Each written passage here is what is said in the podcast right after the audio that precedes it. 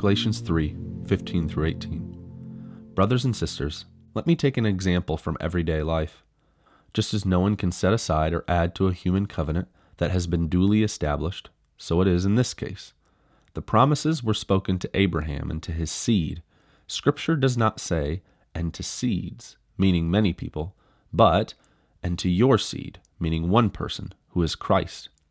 What I mean is this the law, introduced 430 years later, does not set aside the covenant previously established by God and thus do away with the promise. For if the inheritance depends on the law, then it no longer depends on the promise.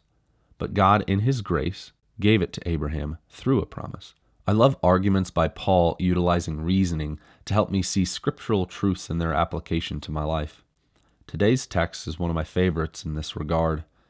So much of Christianity is mixed up in a difficulty to understand how to interact with God after He opens our eyes to His redemptive work in our lives. Now that we are a Christian, how should we live? It is a fair question.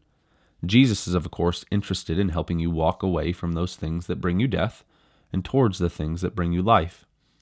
However, the posture with which most Christians walk and are taught to walk is to live back under the law. Sure, Christ got me into the party, but now that I'm here, I better shape up or he will kick me out. Paul uses Abraham as an example to tear this down. What he identifies is that the promise given to Abraham way back at the beginning of Genesis predates the giving of the law by 430 years. The implied question is this How the heck did God's people know how to live after this promise to Abraham if they didn't have the law for 430 years? This transcends just one person's life because 430 years would cover several generations. This is the foolishness of living back under the law once we become Christian. The purpose of the law, as we'll identify next time, is different than we are naturally inclined to think. We are to live under the promise of the gospel, which is God's gift of peace, security, and rest given to us freely, without our effort or knowledge. So, what the heck does it look like to live as a Christian in light of the promise instead of back under the law? I remember hearing a story about a college girl who got placed in an advanced course. A few weeks in, she felt she had no shot to even pass the class.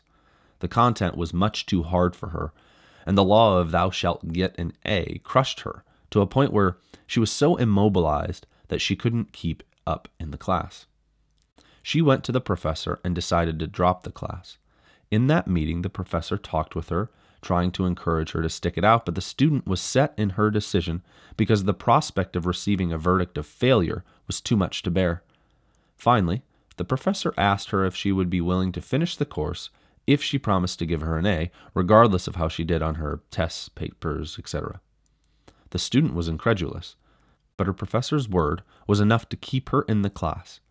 Interestingly enough, by the end of the semester, the girl had done well enough to earn an A on her own because she was no longer under the burden of failing. Instead, she was able to work from a position of acceptance rather than for it. This is a great picture of how true change happens.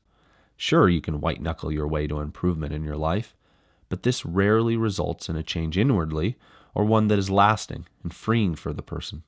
Instead, living from the promise of God's love and acceptance of us roots us in our identity as loved by God, and we will only change when we no longer have to change in order to earn somebody's love.